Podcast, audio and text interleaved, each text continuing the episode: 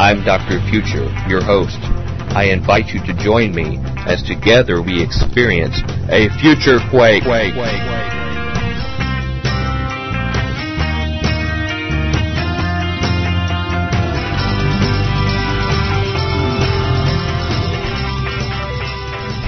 Welcome to the Future Quake Show. I'm Dr. Future. And I'm Tom Bionic. And uh, this is another week of our Future Quake show, mm-hmm. uh, where we're going to get a chance to even take a slight departure from our typical Tomorrow's Tremors uh, episodes that we have during the month, mm-hmm. and get some a little bit longer articles that aren't just late breaking news things that we're mm-hmm. uncovering, things that you and I have held on to for some time that we wanted the right time to be able to read them. We're going to try to focus on them today uh, for this week's Future Quake show and uh, we'll just jump right in if you don't mind. I mean, usually we get distracted with all sorts of announcements and other kind of this and that and things like that. But uh, what do you say we just go bare bones? Let's go barefooting. And I remember that song. Yep. We're barefooting, we're barefooting. Mm-hmm. I don't know if you remember. A dance. It was almost you had to dance like you were dancing on hot coals, or like your feet were jumping up in the air, back and Those forth. Those were the days, man. They released a new song and there wasn't a dance associated Uh-huh. with it. You know? Uh-huh. Yeah, you know that's something I had never thought about to promote Future Quake would be to come a- with a new dance for Future Quake. That's an interesting thought. Call it the Futurian or the Tomorrow Tremor. Uh, I think it would. I think it would involve putting a finger in each ear and whipping your head around like you couldn't stand. That sounds more the pain any longer. like the hokey pokey. oh, well, ladies and gentlemen, if you all have an idea for the new Future Quake dance, uh, send us an email. Maybe you can put it on YouTube or something like that. We could see it, and we could have a dance competition for Future Quake dance. Okay, sorry about that. I said we wouldn't distract from it, and can't help it. But uh, have you got a story to begin with us? Uh, something you we go? can. Why don't you go first? Are you sure? Yeah, please. Well, I have a series of stories that we'll, we'll go interspersed, but this was something that was in the Tennessean, the main Nashville newspaper, Mhm. for some time, and I've kept it in my in basket, wanting to review it. I thought it was useful, and uh, it, it was uh, the religion, one of the religion writers for the Tennessean did this series because um, Nashville has become somewhat of a uh, I don't know, a hotbed, sparking point uh, of clashes between Muslims in America and uh, Christian A little bit. background. Um, not that long ago, we had pastors here that were burning Qurans, making a statement uh, by doing that. We have a Muslim center here being built that was um, vandalized people saying go home and stuff like that. And so this has been an area where it's been a hotbed, and I guess accordingly, um, the Tennessean has done a series on a little bit of information about uh, the nature of the battle. Okay, and so I have a couple articles here, and uh, I want you to feel free to interrupt me as I go through. Okay. I don't mean to talk about these topics commonly, other than these are like the really key issue American Christians are wrestling with right now. It seems like to me. A little sip of coffee there. Got a little bit of story here. Uh, the gentleman's name is Bob Smet- Smetana, I believe is how you pronounce it, Schmietana? uh, from the Tennessean. Um, it says anti-Muslim crusaders make millions spreading fear. And again, this is from the local newspaper. It says Steve Emerson has three million three hundred ninety thousand reasons to fear Muslims. Now, Steve Emerson, that some of you astute listeners that uh, watch Fox News or something, you will have seen him. I can remember him from. He's a terrorism advisor on Fox News. Okay, it says that's how many dollars Emerson's for-profit company, Washington-based SAE Productions, collected in 2008 for researching alleged ties between American Muslims and overseas terrorism. Okay, 3.39 million. The payment came from the Investigative Project on Terrorism Foundation, a nonprofit charity Emerson also founded, which solicits money by telling donors they're in imminent danger from Muslims. Emerson is a leading member of a multi-million dollar industry of self-proclaimed experts who spread hate toward Muslims in books and movies, on websites and through speaking appearances. Leaders of the so-called anti-jihad movement portray themselves as patriots defending America against radical Islam. And they found an eager audience in ultra-conservative Christians and mosque opponents in Middle Tennessee. One national consultant testified in an ongoing lawsuit aimed at stopping a new Murfreesboro mosque. But beyond the rhetoric, Emerson's organization, tax exempt status, is facing questions at the same time he's accusing Muslim groups of tax improprieties. Mm. Basically, you have a yeah. Basically, you have a nonprofit acting as a front uh, organization, and all the money is going to a for-profit, said Ken Berger, president of Charity Navigator, a nonprofit marchdog group. It's wrong. This is off the charts. But a spokesman for Emerson's company said the actions were legal and designed to protect workers there from death threats. It's all done for security reasons, says Ray Locker, a spokesman for SAE Productions. Sounds em- like a that's a line from the, the government. It's well, all security. Yeah. Security reasons. Uh, Emerson made his name in the mid 1990s with his documentary film Jihad in America, which aired on PBS. Produced after the first World Trade Center bombing in 1993, the film uncovered terrorists raising money in the United States. He followed up with the books Jihad Incorporated, A Guide to Militant Islam in the U.S., and American Jihad, The Terrorists Living Amongst Us. He states that extremists control 80% of mosques in the United States. 80%. percent mm hmm In August, he claimed to have uncovered 13 hours of audio tapes proving that Faisal Rauf, A, uh, R-A-U-F, the imam behind the proposed mosque near Ground Zero, is a radical extremist. But his money comes from uh, Leslie R. Dieck, Dieck, who works for the Defense Department and gives charitable grants to the U.S. Army War College who provided, in fact, Leslie R. Dieck provided 100% of their budget between 2006 and 2008. Well, I guess that fits since the Pentagon is extremist in their own light, so one yeah. extremist would know another, I guess. Yeah. Um, interesting. Uh, he says, uh, I don't think he'll survive the disclosure of these tapes, he told talk show Bill Bennett. You know, Bill Bennett, part of evangelical mm-hmm. circles. Uh, Rauf is still in place as project leader, even though t- the tape ex- excerpts have been online for weeks. Emerson formed a Middle Tennessee connection last summer when his organization uncovered pictures on a Murfreesboro Mosque Board member's MySpace page. His company said the pictures proved connections to Hamas, a Palestinian terrorist organization, but mosque leaders said they checked with the Department of Homeland Security and found the concerns were groundless. Mm-hmm. Special Agent Keith Moses, who heads the FBI's Nashville office, told the Tennessean last month that the Bureau doesn't discuss specific allegations. In a post 911 era, the FBI is taking every step to prevent further terrorist attacks, he said. We also want to protect civil rights and the freedom of religion. Uh, others, uh, I see, uh, while, while large organizations like Emerson's aren't the norm, other local and national entrepreneurs cash in on the spreading hate and fear about Islam. Former Tennessee State University physics professor Bill French runs the Nashville-based for-profit Center for the Study of Political Islam.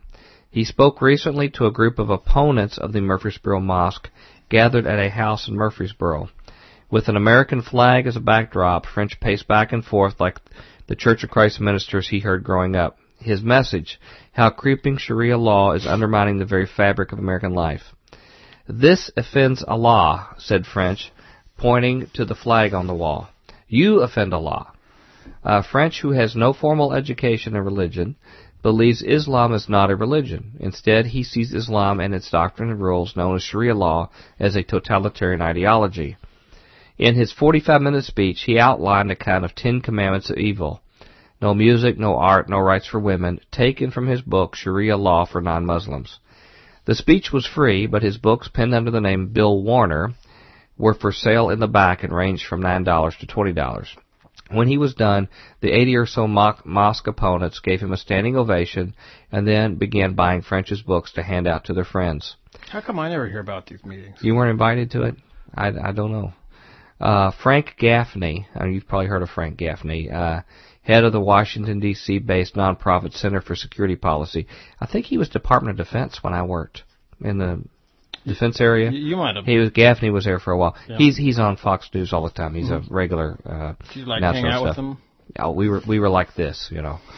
uh, anyway, Frank Gaffney, head of the Washington D.C. nonprofit Center for National Security Policy, earned a two hundred eighty-eight thousand three hundred dollars salary from his charity in two thousand eight. Um, so I guess when people contribute to those charities, the first 288,000 goes off the top for his salary on Yeah. top of his government retirement. I mean, you know, come on, you gotta. I think he was also had a professorship as well too. Um, of course, the question comes: Who supports those charities? I'm assuming it's not ten and twenty dollar checks from people. I assume it's somebody who supports most of the think tanks in Washington. Somebody who's not us. Uh, Gaffney was a key witness in recent hearings in the Rutherford County lawsuit by mosque opponents. He said he paid his own way. Uh, on the stand, the Reagan-era Deputy Assistant Defense Secretary accused local mosque leaders of having ties to terrorism uh, using ties to Middle Eastern universities and politics as evidence. His main source of information was his own report on Sharia law as a threat to America, one he wrote with other self-proclaimed experts. But under oath, he admitted he is not an expert on Sharia law. The list of people on the anti-Islam circuit goes on. IRS filings from 2008 show that Robert Spencer, who runs the Jihad Watch blog, earned $132,537 from the David Horowitz Freedom Center, a conservative nonprofit. Brigitte Tudor, who runs the anti-Islam group ACT for America and the American Congress for Truth, earned $152,800, while her colleague Guy Rogers collected $154,900. That's that's upwards around your salary there, Tom, Yeah. uh, for doing this stuff. Mm-hmm. We're we're we're missing out on this somehow. With everybody we rail against, there's no checks coming in. Well, you know, again, Habakkuk talks about uh, how there comes a point when the guilty are hemmed in because of the actions of the unjust, and uh, I can't help but, in listening to this, I can't help but think that there's quite a bit of that going on. Yeah. You know, do, do you find this interesting? I'm, I'm fascinated. Um, Well- I mean, it's I, I won't say surprised. Yeah, It- right. It, it's just like I think there's going to be scorpions under this rock. Oh, there's scorpions. But I mean, no, this is a uh, legitimate major newspaper doing this. Yeah. Uh, Emerson's older, uh, most established organization collects several times that in an average year. Emerson incorporated his for-profit company, SAE Productions, in Delaware in 1995. Uh, he launched the nonprofit Investigative Project on Terrorism Foundation in Washington, D.C. in 2006. But he doesn't make that distinction on his website, uh, www.investigativeproject.org, which describes the Investigative Project on Terrorism as a nonprofit research group founded by Steve Emerson in 1995. And today the two groups share the same Washington Street address, which is published on Emerson's personal website. In 2002 and 2003, despite lacking nonprofit status, Emerson received a total of $600,000 in grants from the Smith Richardson Foundation. Uh, 600,000, that's a lot. Uh, It's almost as much as your salary. yeah, I know. A conservative public policy shaper based in Connecticut. This is the Smith Richardson Foundation. hmm Okay. You know who those people are? No. Okay. There's many, many other foundations like that, renting big checks, that control what we hear on TV. And Huh. those those are the opinions we're hearing on TV when we watch it, or one foundation talking well, against I'll another tell you foundation. what. You know, you can get out of that rat race. You can do that by getting a sm- uh, uh, a nice big Louisville Slugger or a softball bat, and then just putting it in your TV, and then you won't get mind controlled. Okay. You know, you had Project Echelon listening real closely there for a while when you're talking about the baseball bat. Um, Is that a terrorist weapon? Yeah. Is it a weapon of mass destruction? Yeah, to you, you know, addressed as the inanimate object. The foundation declined to comment on the grants, but said it only gives money to tax-exempt charitable groups. Giving money to a for-profit is extremely rare for foundations, said Peter Bird, president of the Nashville-based Frist Foundation. But sometimes it's just got to be done. It can happen only when the foundation keeps meticulous records on how the money was spent by the group that received it. It almost never happens, he said. Locker, a former USA Today national security editor, now working for SAE Productions, said his organization does not discuss funding. The Investigative Project on Terrorism Foundation's uh, 1023 application for tax exempt status stated that all of the money raised by the Washington D.C. based charity would go to a non-profit subcontractor with no ties to Emerson or any board members. The application also said that the charity would buy no services from board members. Emerson ended up being the only board member. In a letter dated December 8, 2006, the IRS asked if there would be any ties between the subcontractor and the Investigative Project on Terrorism Foundation. On December 9, 2006, Emerson wrote back, There are and still will be no financial business transactions between officers, board members, or relatives of the aforementioned and applicant organization. Sweet. I'm glad they cleared that right up. Uh huh. And that was end of story. In 2008, however, the charity paid 3.39 million dollars to SAE Productions for management It services. sounds like uh, their facts are a little bit contradictory. Yeah, contradictory facts. That's exactly. Yeah, I thought about that whole deal with Ergun Caner in this earlier Yeah. earlier writing on this. Um, Emerson is SAE's sole officer. Because of its unusual arrangement with Emerson's company, the investigative project's tax returns show no details, such as salaries of, staff. Locker said the approach was vetted by the group's lawyers and is legal. He said that Emerson takes no profits from SAE Productions and therefore the investigative project is non-profit. That doesn't fly, said Charity Navigators Berger. Berger said tax exempt nonprofits must be transparent and disclose how they spend money and how much they pay their staff. Emerson's group appears to be trying to skirt these rules, he said. It really undermines the trust in nonprofits. This is really off the grid. The Frist Foundation's board said the discrepancy between the investigative project's application to the IRS and its practices is troubling. It looks like they told the government one thing and did another, he said. But Rebecca Bynum, editor of the New English Review, a Nashville-based online magazine that's critical of Islam, said she has no problem with Emerson's big take. Her nonprofit took in 30,000 in 2008 and has no paid employees. I know that Emerson does great work, Bynum said. So regardless of the, you know, um, you know, any kind of improprieties, he does good work. He's fighting on our side. Well, you know. look, let's just get down to brass tacks. We may have done something totally immoral, but we got to get those people. he's on our side Yeah. because we want to. work is so important that morals don't apply. Well, yeah, because we got to stop these other immoral people. yeah. So, you know, sometimes you got to break a few eggs to make an omelet, Yeah. you know. They, okay, she goes, uh, they investigate very thoroughly. You can always count on what they say. Uh, the message anti-Islam authors and groups disseminate isn't always accurate. Brannon Wheeler, history professor and director of the Center for Middle East and Islamic Studies at the United States Naval Academy, said critics of Islam mistakenly assume that Sharia law is a set of fixed principles that apply to every Muslim everywhere. Okay, this is from the Naval Academy, okay? He says that's not the case, he said, making clear that he speaks as an expert and not for the Navy or the Naval Academy. While French, for example, has put together his Sharia law for non-Muslims, no similar book exists for Muslims. There's no text that is entitled the Sharia, Wheeler said. It's not a code of law. It's it's not uh, like you could go to the library and get the 12 volumes of Sharia law. Instead, Sharia is flexible and applies differently in different contexts. It comes from clerics and scholars' interpretation of the Quran and other holy books. Wheeler also had harsh words for Gaffney's report, which claims Sharia is an imminent threat to America. He makes the Sharia look absurd and insidious by trolling through and finding outrageous rulings and then making them universal for all time, Wheeler said. Well, thank goodness we can't find any outrageous court rulings in our country. At least we're immune from that criticism. Boy, you've Uh, it's hit on ridiculous. the head on that one. Uh, Wheeler also responded to another criticism of Islam, that it allows Muslims to lie to non-Muslims. Critics of the local mosque often say that's why Muslims can't be trusted when they say they're peaceful. Wheeler said the term applies only to Shia Muslims, the smaller of the two major sects of Islam, during times of persecution. It's an escape clause, he said. Now, this is what the Sharia believe, okay? You are not required to tell the truth about your religion if someone is going to kill you. It's not to be understood as lying. Uh, Middle Tennessee's Muslims are Sunnis, the larger sect. They find the constant barrage of mistruths about their faith baffling. Well, and just for the record, I think most Christians would uh, would would recognize the distinction about lying about things too. Not like that, but uh, listen to the distinction.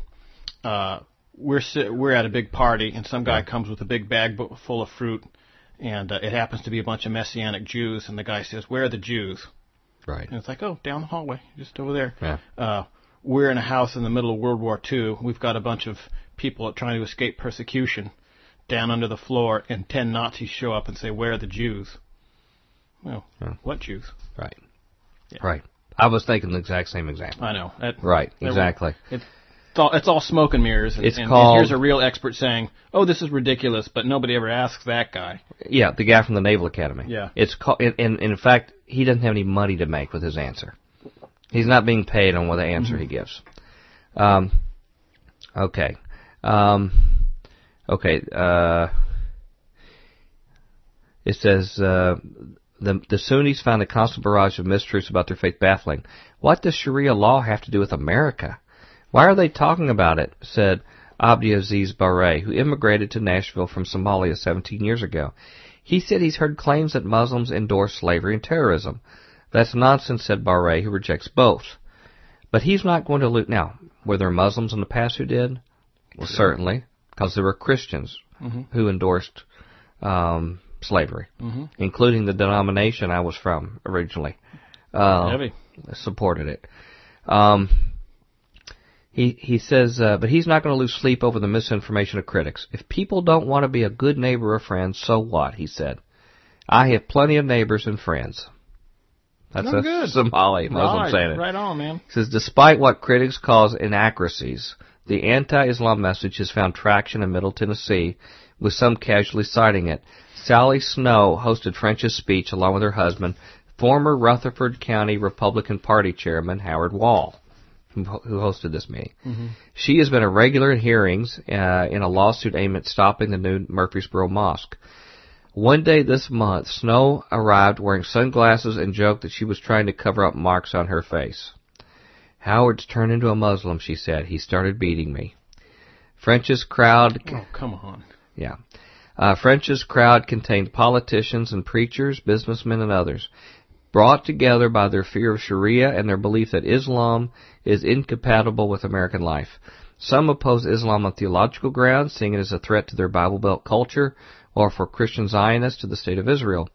I like how I like how they tie that Christianity to culture there. Yeah. I think that's a very right. very sad, insidious thing because that says two things about God in essence in their mind. If our culture ceased to exist, then so does God. So we must be able to keep this whole thing together. Or it says God is not capable of fighting whatever this imaginary enemy is that we have, so we have to do it. We have to. Yeah. Uh, you know, it relates to somebody sent me a video, supposedly one of the most popular videos on YouTube right now. One of our listeners sent it to me. Uh, it says it's had over six million hits in the last few days. Yeah. And it was one of these things where the American flag was playing in the background. It had an eagle flying, and we will stop Barack Obama. He's basically the source of all the evil. He's mm-hmm. the source of everything socialist. They ought to see We will the, do uh, this. We will do that. We will do all this. Go Google Barack Obama, the scapegoat. okay. Yeah, it's a great okay. video. Well, at the end of it says we will we will support American exceptionalism in the video. You know why you hear the patriotic music in the background? Mm-hmm. American exceptionalism is the real key to a lot of this. Mm-hmm. The belief somehow that there's something religiously sacred about Yeah. America as a concept, uh, that it's almost in a religion in and of itself. Yeah, oh my God. And when you finally recognize it and you're on the outside looking at it, you think, how did I get tied up in this? Mm-hmm. And where d- is any of this defendable in the Bible?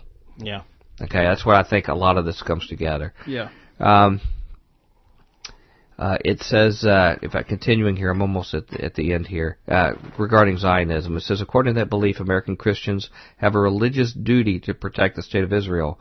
When Israel expands, they believe Muslims in Iran and Iraq will be forced out of their homes to make way. Then the second coming of Jesus can begin. The reason America exists is to partner with Israel to protect Israel said the Reverend Darrell Whaley, pastor of Kingdom Ministries Worship Center and head of a Protestant ministers group opposed to the mosque in Murfreesboro. So that was the reason America existed, which it must have some kind of biblical existence. yeah. Like Look that can- up, would you? See the like- Bible where that's it- mentioned. Yeah, it's in Isaiah 67. Okay. Got it. Thanks. Yep. Um, of course, what was the? Uh, was it the conservative Bible? Was that the one? It's, it's in the conservative Bible. Yeah, that It's was- that's a real really- Bible. yeah, I, I know. Yeah. I know. We we mention it every six months, Yeah. and nobody believes that it really exists, but it's true. Okay, just wrapping up here. Lori Cardoza Moore, who led the opposition to a failed mosque, mosque in Brentwood, is also a Christian Zionist. Her nonprofit, the Franklin-based Proclaiming Justice to the Nations, exists to drum up support for Israel amongst Christians. With those stances out there, it's unlikely broad-based interfaith cooperation is possible, said Rab- Rabbi Rami Shapiro, uh, an adjunct inter- uh, religion professor at Middle Tennessee State University. Okay, he's a Jewish person. At an interfaith event at the university this month, he downplayed fears that Muslims would try to impose their religious laws in the United States. So here you have a Jewish person saying it's overblown. Muslims are not going to Sharia-ize America, Shapiro said. What's going to happen is that America is going to Americanize Muslims. Still, he said, building trust between Muslims and some right wing Christians will be difficult. According to their beliefs, Muslims are in the way of God's plan, he mm-hmm. said. You can't argue with that. So, well, uh, what I find of all this stuff, what I find the most interesting, and I'll tell you what, it's a it's a conversation. You will you will find just how committed somebody is uh, to their particular faith, in my opinion. And I and I, I realize that's a bit harsh. Yeah. But uh, I'll, I'll just throw that out there and ask people to consider. Um, you know, you won't get your head chopped off over here trying to actively convert a Muslim. You can right. speak openly about Christ to people. Right. You can talk to them. You can be their friend. You can say, "Hey, I have an Injil, which is a Arabic Bible, Bible in Arabic. I have mm-hmm. an Injil I'd like to give you." You can sit and you can talk to them at length. Uh, and and you know what happens is you talk to them and they go, "Are you trying to convert me?" And all you have to do is say, "No, I'm just telling you what God has done in my life." Mm-hmm. And they go, "Okay." Mm-hmm. They're total. If that's honest, they're totally okay with but that. But the answer. people who don't know a single Muslim, Christians who don't know, will say that never happened. They'll just pull out a scimitar and cut your head off. Whereas all the people I know, in fact, at this conference I was just at mm-hmm. with a gentleman who establishes relationship with Muslims and, mm-hmm. and involving their conversion, mm-hmm. uh, he makes no bones about it being, you know, a faith, a non-saved faith of Islam. Mm-hmm. But he says they want to know, they want to talk about the Bible. Mm-hmm. They want to talk about Jesus. They want to sit down. They're surprised that they meet an American that actually cares about stuff. Yeah. Now, now somebody who's not busy worshiping Bacchus and Mammon. Let me ask you this: If we, if the Great Commission was our first priority, mm-hmm. if we believe that that was our first priority, wouldn't it be in our interest to have God? And this is where I thought you were going. Mm-hmm. Uh, God to send as many Muslims as possible to America. Wouldn't that be the best thing? Because again, they won't be in a country where we can't talk about it. Yeah. God, in other words, God could be trying to bless us in our mission by sending them to us, so we don't have to go over there and risk mm-hmm. our life to send them here. But that's way down the list of Christians' priorities in America. It seems sure. like with the fact of converting these people to Christ. I want to. This is yeah. I mean, and uh, we're be we'll, we'd be viewed as being very naive. Like they're coming over to kill us, and we are like Chamberlain saying peace in our time. I know, I know, I know. Um, one of the things I was I was very blessed. Uh, we're very blessed to know some ministers who who who really get mm-hmm. get it on that aspect. Yeah. And I, I went down with some of them to a uh, to a meeting of of a very prominent organization who's actively reaching out to Muslims. Mm-hmm. And the first question was two people. They they seemed very unhappy to be there, and they raised their hand and they said Muslims have taken over every country they've ever wanted to since their existence began in 1400 years ago. What makes you think that we can stop them here? And and it dawned on me it, right at that point. You know, so many yeah. of the comments that I've made, it dawned on me that this has nothing to do with religion. This has to do with preserving uh, preserving uh, some Austinized uh, version mm-hmm. of America that where you believe God smiles on it. Mm-hmm. Um, because we're and here talking all, about converting people. Well, They're and if they were all incinerated, if those people were all incinerated in their lands and went to a Christless eternity right mm-hmm. now, they would be yelling, cheering. They'd be like, Yahoo! Yes! We, I knew we could do it. We got rid of the enemy. we got rid of them. Yeah. And it's it's ridiculous. It's um, let them come. Let's convert them. And but a church cricket, has to be active. Yeah. A, a, church, if the church is is inactive mm-hmm. and not caring and love for these people, it will never work.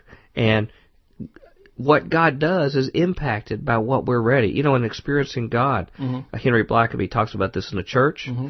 He, he's not going to put a church in a position to minister on a, on a bold plan unless they are ready and equipped to do God's work. Mm-hmm. Because that will reflect on God if they drop the ball. Mm-hmm. So unless they're ready to embrace the bold work and do, mm-hmm. God will not put them in a position. God God will not send people to a church that's super dysfunctional mm-hmm. if they're not prepared to bless the people, you know, who they're seeking to have sent to them. Mm-hmm. Yeah. You, you, know what I'm saying? Because God wouldn't do that to people. I totally, I totally know. God puts you where you need to be. If yeah. you if you really are serious about it, he'll put you where you need to be, and sometimes that's into the frying pan, unfortunately. But well, that's th- another story. You think about Paul, okay? Yeah. Apostle Paul, when he had his vision on Damascus Road, okay, he he said to go see Ananias, a Christian. He'll help you the rest of the way. Okay, he was an enemy of the gospel. Paul mm-hmm. was. or Saul at the time. Mm-hmm. Ananias, God went on and saw Ananias and mm-hmm. told him, said, "Look, you're going to see this guy scared Ananias to death." Mm-hmm. But he prepped Ananias because this needed to be successful. Whatever this process is that God sent him to Ananias, I believe God is sending Muslims here, and we're in the role of Ananias. Well, I'll and the question you, is, are we going to fulfill the role that God's called us to be? Well, I'll tell you what. Here's a here's a personal story related to me from somebody who worked at at a free clinic just down the street uh, from the Future Quake compound. Uh, and I, I, I've I've mentioned it here before, but I Yeah. think it bears repeating that uh, this Muslim lady showed up and said, "I need to speak to this person." And they said, "Well, the only person here that is that is the uh, the chaplain." Yeah. And so they went into a room and they spoke for 45 minutes, and the lady just wanted to hear about Jesus. Mm-hmm.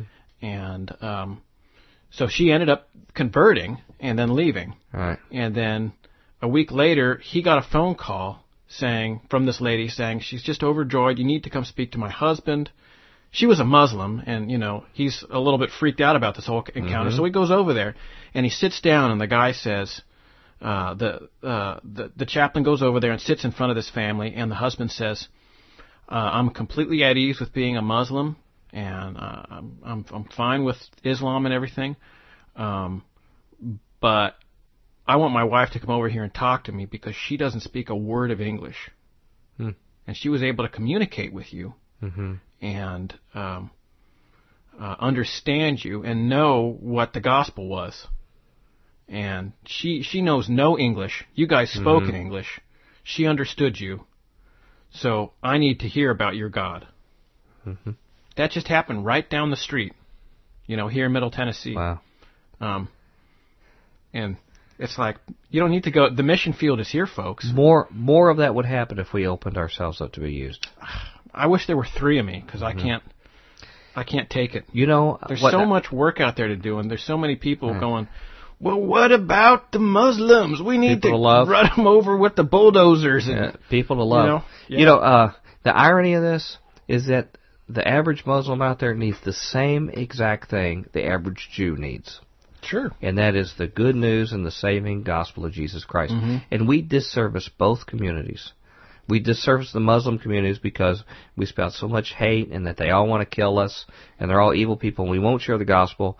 And then we go to the Jewish person and say, you're completely right with God. I'm talking about the evangelical, you know, uh, Zionists. You're completely right with God. You're doing everything you need to do and they're still going to go to a Christless eternity. Because even though yeah. they're Jewish, unless they've embraced Jesus Christ as their Messiah, they are still going to a Christless eternity. Well, what does it say? Here's And- it, uh, and- it does it does everybody a disservice because here you are spreading spreading hate, not spreading the gospel. There's very little love going on. Right. And what is the one thing that Jesus says you'll know his followers by? How they love. love one mm-hmm. another.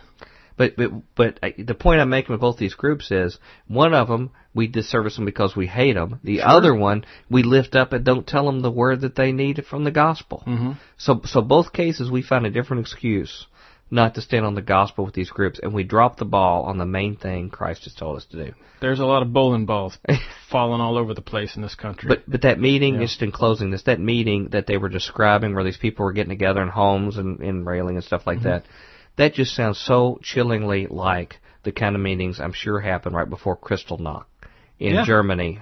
Except You they know, talked about Jews. I- And it I'm telling you what. I'm telling had. you what. It's funny you make that parallel because I've noticed that there's this like putting up walls and people getting scared, looking over fences, kind of an attitude nationally Yeah. uh, about other countries and other religions and other cultures that's going on, which looks horrifyingly like Nazism. Right. We see this encroaching. I mean, the the encroachment of uh, uh, politics and the government with private business and uh, the the rep- radical repression of of the Bill of Rights and all of these things as being secondary to the will of the state and the will of the the will of private large private organizations. Mhm. It's all it's it's like the modern Nazi movement. Right. You know, Right. uh, the only thing they're missing is brown shirts and a red armband. hmm I know. I know. And, you know, the church in Germany in its early days were fully supportive of all that. Mm-hmm. Of course, they had the church flags, or the Nazi flags in the church sanctuaries Yeah. in the early days. And of course, now we have some churches where you got, guys in military fatigues were t- rappelling down from the ceiling on the Fourth of July. Uh, nuts, psycho. That's not a church you would go to. Uh, it would maybe to grab the microphone in the middle of the service and tell them the truth. Okay, you guys. I'm sorry. Yeah. Thanks. Sorry, that was a long-winded story. but- Yep. I got one a little bit similarly long-winded. Okay. And, and you know, obviously, feel free to comment here. Sure. Um, this is from a, a gentleman named Roger Roots. Okay. The Federal Rules of Criminal Procedure, one of the most evil books in print. I recently, Oh, you've got me intrigued now. yeah, I recently, I recently obtained the latest edition of West's Criminal Code and Rules, the book containing the rules you need to know if you are ever accused of a federal criminal offense. The book is updated every year, and each new edition supersedes the prior edition. It gets worse every year. The West's edition now runs to more than 1,600 pages with abridgments and supplements. In addition to the rules of criminal procedure, the book contains selected cr- federal criminal statutes, the federal rules of evidence, the federal rules of appellate procedure, and the rules of the Supreme Court of the United States.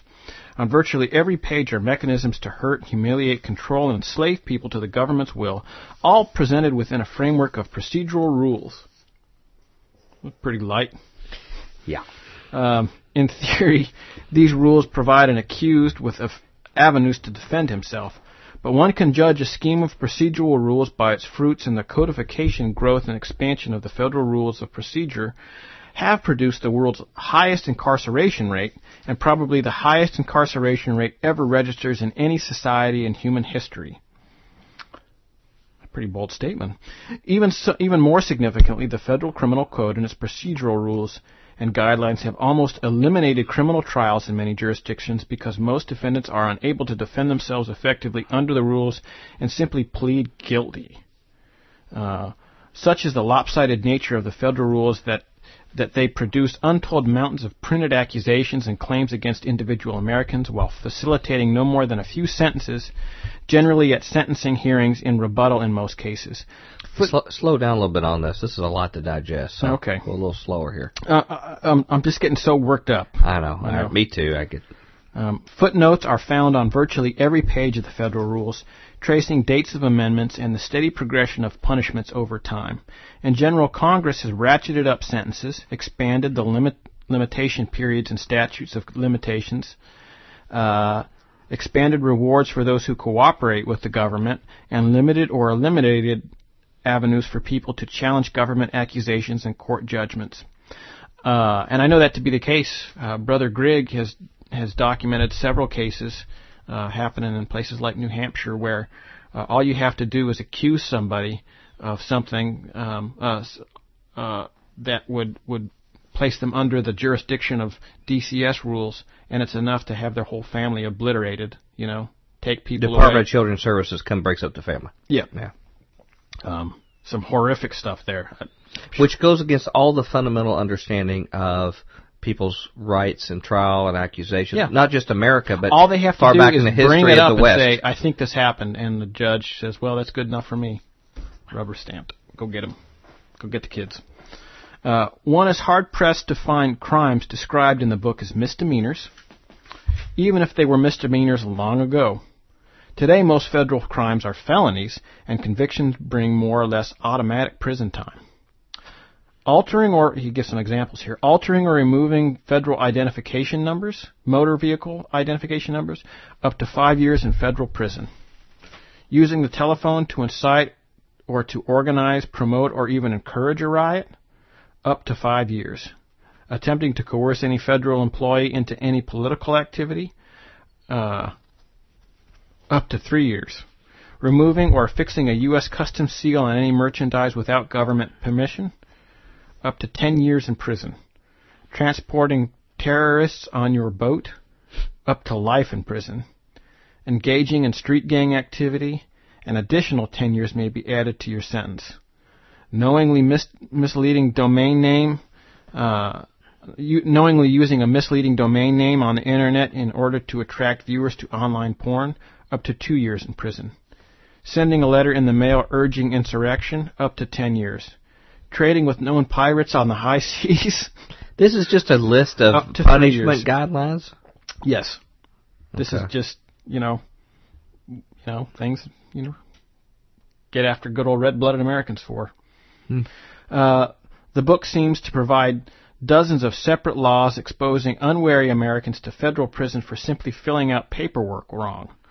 Note that these provisions are almost never applied to people in government who regularly fill Yeah. out paperwork incorrectly. Yep. That's pretty much par for the course. Yep, they have that diplomatic immunity just like the UN people here do. Yep. Or when they when the UN officials go to Africa and, and molest children, like they've been caught red-handed doing frequently. That's like And they're yeah. untouchable. Well, one one of the shows that we we did a while ago, the FBI guy who was supposed to be vetted by people and the character and all that stuff. Here he is caught with a bunch of kitty porn on his Mhm. computer, Yeah, and right. and he even gave the headquarters as the phone number. Yeah. it's like yeah. crazy.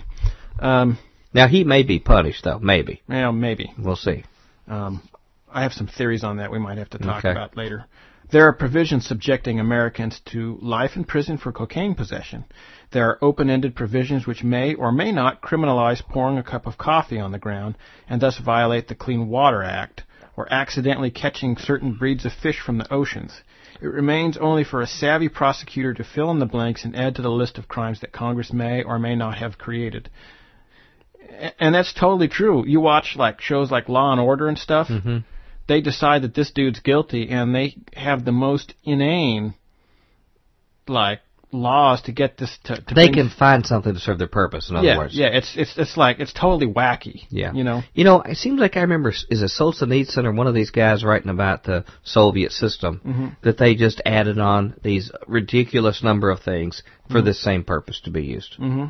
Totally that's I, I think it was Mm-hmm. Yeah. Solzhenitsyn uh, few people are aware that the federal rules, not just the, not just of criminal procedure, but of civil procedure, appellate procedure, bankruptcy procedure, and criminal court procedure, are riddled with provisions that grant more time to the government to file and respond to pleadings and briefs, greater privileges of appearance, and greater ease of prosecuting and defending litigation than individuals in the private sector.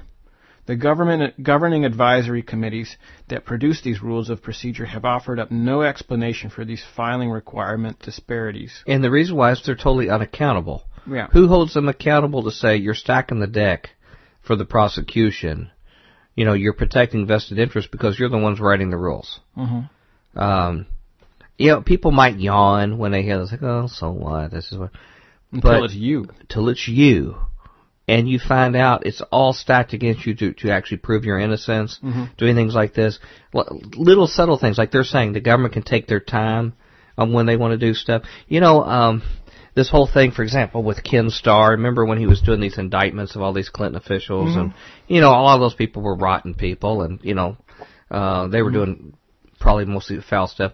But now, having been in some court cases and things myself, I recognize that when you give somebody no checks on their power as investigators, when they can pull out something and drag you under testimony years after the fact or many years later, or again and again give the same testimony, it becomes like uh, Inquisition, Star Chamber, everything combined. Mhm. And basically it's just become a terror. Mhm. The legal system has just become a tyrant over all people. Mm-hmm. Totally. It's um, when the guilty are hemmed in, that's when God intervenes um, in a in a in a destructive way. Yeah. In in my experience. Well, you know, um, this goes back to that mental image that William Grigg painted that I thought was so beautiful about whether you're an individualist or a statist. Is when you're driving down the road and you see a man in a uniform, a policeman or somebody, beating a man on the ground with a stick or something like that. What is your first instinct? Is it, what has that man done? Why, you know, good thing that they've got him and they're giving it to him to stop him. Or is it, what right do they have to be beating that man? And that tells you really where your first instinct in your heart is. Mm-hmm. Is it protecting the individual or is it protecting the state? Mm-hmm. And I'm afraid to say for the Christian community in America, for the most part, that decision's pretty easy to know where most people side hmm. in that. That's I know it's ridiculous. And and I have been the last few years in a process of migrating from one side to the other. you can't even watch Ultraman at this point without rooting for the Godzilla. I know, and I really feel bad because he's got the Science Patrol working against him Yeah. and Ultraman. Yeah. You know, you're right. It's changed how I you know watch a kid show like Yeah. that. That Yeah. Um, Wile E. Coyote, same thing. yeah. You know. Misunderstood. Mhm. Uh, Federal Rule of Civil Procedure 12A provides that the U.S. government parties have 60 days to answer civil complaints compared with only 20 days for private sector parties. Uh, this same 60 day, 20 day filing disparity applies to the filing of cross claims, counterclaims, and third party claims as well. Yeah, don't lose us in the noise here when you go through this. Okay. Federal Rule of Appellate Procedure provides that litigation, litigants have 30 days to file appeals in civil cases. But if the United States or an officer or agency thereof is a party, then notice of appeal may be filed by any party within 60 days after such entry. Um, Federal Rule of Appellate Procedure 4B provides that the United States has 30 days to appeal from criminal to appeal from criminal judgments, compared with only 10 days for criminal defendants. Yeah. Uh, just on and on. There are also provisions that rule. Uh, there are also provisions of the rules that grant the government greater privileges with regard to the filing of amicus curiae briefs in support of government positions. Uh, Federal Rule of Appellate Procedure 29 allows the United States or its officer or agency or a state, territory, commonwealth, or the District of Columbia to file an amicus curiae brief without the consent of the parties or leave of court, while any other amicus curiae may, may file a brief only by leave of court or if the brief states that all parties have consented to its filing. That's Yeah. crazy. Yeah, I don't know if I caught all that. Okay. but- They can, the state can file an amicus curiae brief whenever it feels like, uh, without consent of the parties or leave of the court, Mhm. while uh, any other amicus curiae brief may file uh, may only be filed by leave of the court, or if the brief states that all parties have been contacted and consented to its filing. Okay. So the bottom line on all this is just basically it's a stacked deck. Yes. That's what it really gets to. Why why will the government why are they so afraid then to bring these terrorists to trial? When they have all these things in a stacked deck, except for the fact that they don't have any evidence at all. Mhm. That's the only reason I can think why they're afraid to bring them to trial with all these extra tools that they have at their disclosure. Is that in fact what I think has already happened in some other trials already? Is that it turned out there was no evidence Yeah. to justify them holding these people, and it's of course a big black black eye on the government. Mhm. But because otherwise, they they do have the advantage in the in the court things. If I'm summarizing what you're talking about here. Huge advantages. Uh, when compounded over time in federal jurisdictions since the 1930s, when the feds began codifying rules of court procedure, these differing head- deadlines for drafting briefs and pleadings have translated into millions of hours of extra time for Justice Department lawyers to research and prepare litigation documents. The disparities have almost certainly contributed to profound inequalities exhibited between Americans of different social, income, and political strata in the past several decades. Filing fees $350 for non government parties, free for the government. Okay. Americans seeking to access the federal courts independently will find that the filing fees are substantial. It now costs $350 to file a petition or a lawsuit in federal court. That is, unless you are a government lawyer, and then there are no filing fees whatsoever. Filing an appeal, another $450 for parties in the private sector. Again, free for the government. And, and, and their argument is, well, this really is the American people, the government. So therefore, there's no reason for the American people to charge themselves. That's their argument they're going to use. But the effective thing is, is that the poor cannot afford justice. Mm-hmm. Exactly. Um, again, free for the government. In recent years, there have been repeated arguments that certain politically marginalized individuals, incarcerated prisoners, for example, file too many frivolous, frivolous lawsuits, which is mm-hmm. the first thing that came to my mind when I read this. right. Congress responded by drastically limiting the rights of such people to file suits in federal court. Not so for the great single source of truly frivolous cases, the U.S. Justice Department Exactly. That's what I was whose thinking. access to the courts remains limitless. This entity alone is responsible for thousands of false accusations against innocent Americans, many of whom have languished in prisons over over the decades. and there is no incentive for them not to do that. Yep, that's true. Uh, 100% correct. Nobody's watching them. Mm-hmm. When neoconservatives gripe that federal courts coddle defendants, uh, you know, uh, or would coddle terrorists, quote unquote, Mm-hmm. They are depicting a fictional court system that exists only in their imaginations. In practice, the federal courts overwhelmingly favor the government. and the rules of procedure are loaded with tricks and trapdoors for the poor and the unwary. Anyone who faces the federal government in court knows that these protections are elusive, far-fetched, and in some cases illusionary. Most so-called defense lawyers shiver in fear at the thought of trying to actually defend a client from a federal prosecution. Most begin their defense by seeking a plea bargain. Here, and he gives an internet link, here is an interesting article describing the exodus of criminal defense lawyers from the field due to the increasingly lopsided rules of procedure. Criminal defense is not only unrewarding financially, it can be downright dangerous. And this was the most, this was the saddest part of this article, in my opinion. Many of the most high profile defense lawyers of the past century, including Clarence Darrow, William Kunstler, F. Lee mm-hmm. Bailey, mm-hmm. Bruce Cutler, Lynne Stewart, Geoffrey Fieger, and doubtless many others have been subjected to criminal prosecution themselves after defending clients too zealously. Mm-hmm. A recurring trick in federal courts occurs when defense lawyers convince their clients to plead guilty to what a defendant believes is a minor court is a, is a minor count of a large indictment in exchange for the government dropping other counts. After the guilty plea, a sentencing investigation is conducted by the U.S. probation officer, which is theoretically neutral but while in practice cl- works closely with the prosecution. The probation officer's pre sentence investigation report invariably recommends a sentence consistent with the conviction on all the counts that were quote unquote dropped by the government in the plea deal, and the defendant is then sentenced according to the worst allegations of the prosecution without any ability to challenge such allegations at trial. The law books are literally filled with appeals of such, such sentences. I have read many, many dozens of these cases myself. There are probably hundreds. Here is a thoughtful dissent by a federal judge regarding a shameful practice, and there's internet link. Mm-hmm. What makes the federal criminal code truly despicable is its disguise as a fair code and an equal procedure, procedural protections. Indeed, this deception makes West's federal criminal code and rules worthy of inclusion among other infamous, infamous, infamously cruel books of human history. It deserves, like Sharia law, maybe. Yeah, well, at least here you can actually find the book. Okay. It deserves a place on the shelves next to the Communist Manifesto, Mein Kampf, and Keynes' general theory of employment, interest, and money. The Federal Criminal Code documents the advancement of coordinated systematic schemes of state tyrannical control with a, with a procedural overlay. Who was that again? What? Roger Roots. And and that was at what location? Uh, I don't recall. Okay.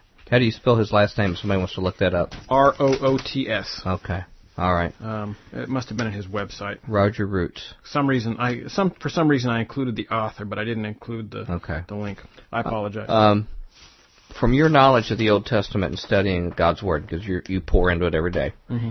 what do you think God's view is of conducting justice that way? He sentenced beings that were divine to die like men for exactly the same offense. What, Psalm 82? He literally took away their divinity. Uh, um, divinity in, yeah. Yeah. Boy, we'll get. Explain that. um, the, the ancient Israeli, uh, the ancient Hebrew idea was that anybody who could live to, uh, live forever, that was the central characteristic of divinity. Mm-hmm. Uh, so in that sense, angels could be looked at as divine. By their definition. That, yeah, it doesn't. Limited, yeah, it yeah. doesn't mean that they were God as we think of, you know, right. Uh, uh, right. an uncreated necessary being, the, uh, of which springs, you know, sprang from nothing. It's almost another way of saying non-human in a yeah. way. Yeah, and really that what it, that's what it was. It was. Mm-hmm. You can look at some some words that refer to that as more of a place of residence term mm-hmm. Uh, in the Hebrew.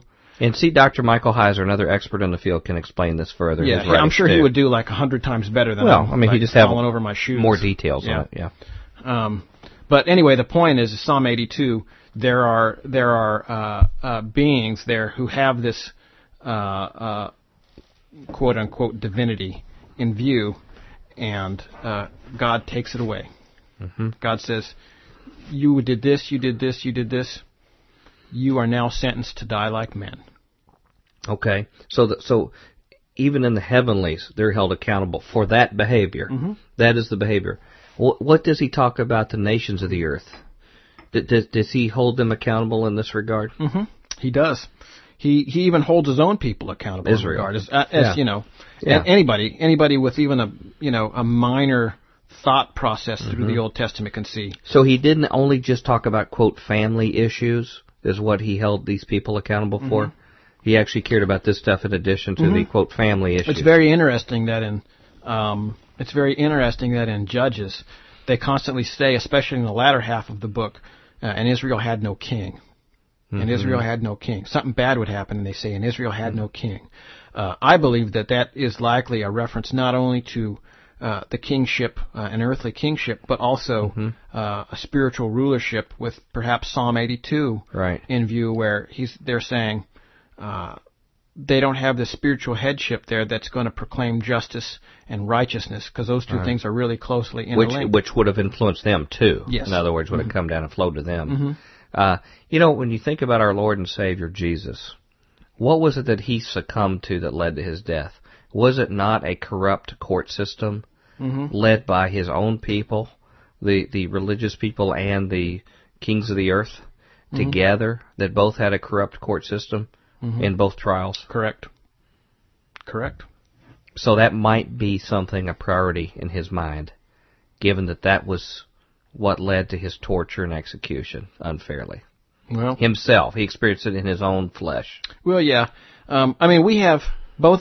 You know, um, we have different.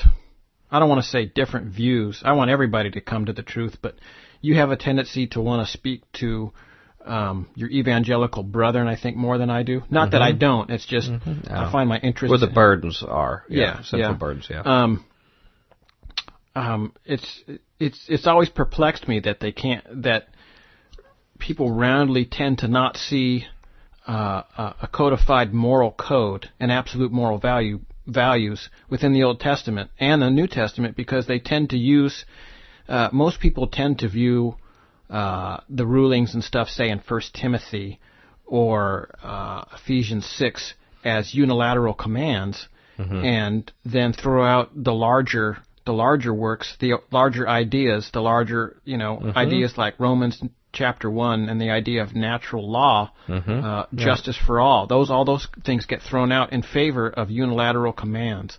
All the while, uh, all the while. Pro- proclaiming loudly against what they perceive would be the quacking of the Pharisees. Um, right. it it um, Right. Well, it's like Jesus said, they worried about how much tenth they gave tithe of their different. Well, it's exactly what he says. He says you you give your little mint and cumin or whatever it was. I remember the little spices they tithe, but it says, you know, you forego justice. mhm I know. That was Jesus' direct words. Mm-hmm. So how come that's not reflected in the priorities in our own Christian culture? Now, if you do do it, you're put in the camp of the people who disregard all of Scripture, a certain progressive liberal camp of Christianity. like it's an either or. This is what I don't understand: is that you're put into a camp of either you're going to be so conservative that you're just going to want to control everybody, authoritarian, you know, and cling to the Bible, or you're going to be in a camp that cares about the well-being of other people, but you disregard Scripture. Mm-hmm. And I think that's a false dichotomy. Mm-hmm. I think a, a clear d- grasping and clinging to the entire Scripture is going to lead you to seek for the justice I of think people so too. in your society. I've noticed myself being um, extremely, uh, extremely burdened by uh, uh, justice uh, for for unrighteous unrighteous acts that were were carried out, and justice for uh, in the name of Jesus uh, for for certain things. One of the things I've been thinking about a lot is the the uh, Adziklan massacre, uh, which was a massacre that happened. Uh, uh, from the Contras, which we were you know, supporting down Yeah. there, they went and they were going over the border and blowing up bridges and killing people, and that Yeah. one was a particularly bad one yeah. where they even sent a New York Times reporter down and took photos of and stuff. That that particular one can be tied directly back to CIA assets and stuff. Yeah. Uh, uh, especially so that just about everybody who carried it out uh, went through a thing called the School of the Americas, Right. uh, which is which they were getting so much flack over the government. They closed it down and then a year later opened it up as the Western Hemisphere Policy Influential Center. Same thing Blackwater does. Yeah, They'll just change their name and Yeah. figure all the ac- accusation goes and, away. And and when people go down there to protest that, they are regularly, uh, and and this is coming. This information is from uh, from I believe Major Joseph Bear. I might have Mm-hmm. the name wrong, but he was a guy who taught there. saying that there's now no accountability, and the people who protest against the against the camp are are regularly denied their federal rights. Mm-hmm. Uh, Bill of Rights. They're thrown in jail without due process. You know, I used to laugh at those people. Yeah. I used to think they were kooky. They Well- did that kind of thing. Well, praise God that you've moved. You've moved on. Well, I guess I'm kooky. I guess I'm with them. But you know, those are the people that maybe would come to my defense if I was a victim of these Yeah, kind of things. Exactly. Whereas my other evangelical brethren would say, "Psh, forget him. He's on the other side now. Mm-hmm. Well, you know, well, forget about his rights. Well, one thing that one thing that has stuck with me of late, uh, two things. One is that as as we've talked about, you know, different places that we've seen Mm-hmm. where uh, a large morass of people think that they've got it all figured out, and Yeah. well, the Lord's really moving on our thing, and it, Right. we go there, Which we have to be careful ourselves Yeah. in, in, in thinking. we, Yeah. we go there, but it but it seems like there's really not enough. There's it, it it's really that's really a patina, you know, of words over over a dead animal. yeah. And uh, then you go to s- other people that we know, you know, who are doing amazing evangel- evangelistic work. I just saw somebody else. There's uh, a, a good friend of ours, you know, has uh, it, it's just a, uh, uh, has started a friend of ours that makes videos. Um, you, I'll you never guess, yeah. Um, I just noticed that somebody who got saved through watching his videos now has started making videos and doing radio shows to influence people like he was influenced. Mhm. You know, so God has His people doing what He's supposed to be doing. Mhm. Um, Is he getting a lot of this person you're making these videos you're talking? Does he get a lot of money like this earlier story I read out of nonprofit no, and for profits? Does he? because of, does he get a lot of grant not- money? Because because what does that say about God? If God needs somebody to have a million dollars, He'll give them a million dollars. But you know, why does He need a million dollars? Well, dollars? it helps if you can scare people. If you can scare people a lot, the money rolls in. Yeah, but the but the gospel, the gospel is all about free will. You freely have accepted your whatever it is, the the rights and responsibilities of entering into this kingdom, right? Um, uh, you don't need money for that. You don't need, um, you don't need you know a fancy car. You don't need a big house. All you need is the ability to to speak clearly and and love other people. Well, since we worship the gods Mammon and Bacchus, that doesn't fit very well in our worship of those foreign gods, which is Well, centrally Uh, well, part of our culture, including again, our Christian and this, culture. And this bringing it back to our the article earlier, one of the things that I've been very influenced by is uh, a statement that uh, the gentleman uh, he was a slave trade owner, uh, and then he got saved, and then realized that was Mhm. unrighteous. Uh, during this during the, this trial of these of these slaves, um, uh, the lawyer says, "I think it's a very good idea that we can get you off, Scott. We can get these people off with minor sentences." And he says, "That's not how we're going to do this trial." hmm He says, "Well, what do you mean? If we go in there and we plead innocent to all this stuff, we will be massacred, sir." And he says, uh, his reply was, uh, "We will not fight this.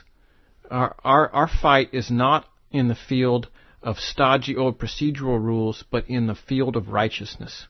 This is where we will make our claim." hmm And I thought, that is brilliant. Wouldn't you like to hear that some more amongst other Christian act political activists? That Yeah. that would be rather than doing trickery and stuff like that. That that Hmm. would be how they would win. Jumping in bed with the Moonies and Right. you know, Taking whatever. money Yeah. from them and patting your back on stuff. People of ill repute reputation, but because they're on the same political party, will look the other way. Well, yeah. And let I'd like righteousness, that. let God do it. Let God be the one to bring. Well, you know, who knows? Who knows how this all plays out? I have, I am obviously not in a position to to judge who's in and who's out, who's doing the works of Christ, and uh, all of those things. We'll, I just we'll post that on futurequake.com. You'll see the list. or we could have we could have nominations. Is that what that red phone in the Yeah. corner is all about? It we rings could, and we could have nominations from our Futurian listeners. they could say like who's little- in and yeah, who's out. Little internet polls and Yeah, stuff. Yeah. yeah. Well, um, I'm kidding, everyone. But the, the again, the interesting thing and and the sort of the scary thing is is that, um, you know, the one, the one criterion, concrete criteria that that Jesus gives, uh, that you'll know his disciples by, his followers by, is, is how much they love one another. Mm-hmm. Uh, and then earlier You keep saying that love thing all I know. the time. Well, it's because later on You're on getting in the way of our righteous he indignation. That M60 in the How are we going to keep hating people like God's called us to do if you back keep when he that was out? working for FARC and Oh, you're so you know. gullible. Know. I know. I You're never going to be able to overthrow Rome by doing this, which is what you know zealots what we're called You're to right. do. I'm not the one who's overthrowing Rome. Jesus is, and he's doing it in love. Hey, we have gone through over an hour on Oh, our two stories. We, well, but I think it was I think it was a productive productive show. No, we'll find out from our listeners. Hopefully, they'll let us know. Yeah. Um, c- can I do another little one? Has a it's a one pager basically. Has a historical. I think you'll find this interesting. I'm I'm going back. Um, going back to the same old Mm-hmm. story again. This is another one in that series from the Tennessean, but this one I think has a historical context. I think you'll find interesting. Mm-hmm. Okay. Uh, from same author, Bob Smietana at uh, the Tennessean. Mm-hmm. Uh, uh, it says religious conflict isn't new to Murfreesboro. Murfreesboro is the city just outside of Nashville, home to Middle Tennessee State University, where this mosque was. It was vandalized and stuff like that. Sort of the the striking point of, of things. Okay. Okay. Uh, it says uh, Catholic immigrants' plans fueled protest in Murfreesboro in 1929. Okay, a small group from a controversial faith announced plans to build a house of worship in Murfreesboro. Angry residents took to the streets in protest. They claimed the project endangered the community's security and way of life and was being funded by suspicious outsiders. They marched to the town courthouse, demanding the project be stopped immediately. It was 1929 and the KKK organized the march. The cause of the controversy? St. Rose of Lima Catholic Church, Murfreesboro First Catholic Church, being built to serve Irish, German, and Italian newcomers. A group of protesters marched the same route to the courthouse last summer, only this time fearful that a new Islamic center for the town's burgeoning Muslim population would spark anti-American terrorism. Indeed, the nation has a history of religious conflict, often driven by immigration. We've always celebrated our immigrant past while being uneasy about our immigration immigrant present, said uh, Daniel Tichenor, a political science professor at the University of Oregon. Anti-Catholic controversies began in the 1830s when a Catholic convent was burned to the ground in Boston. Distrust of Catholics didn't end until the 1960s in some parts of the country. Other faiths, including Jews and Mormons, also have been seen as suspect.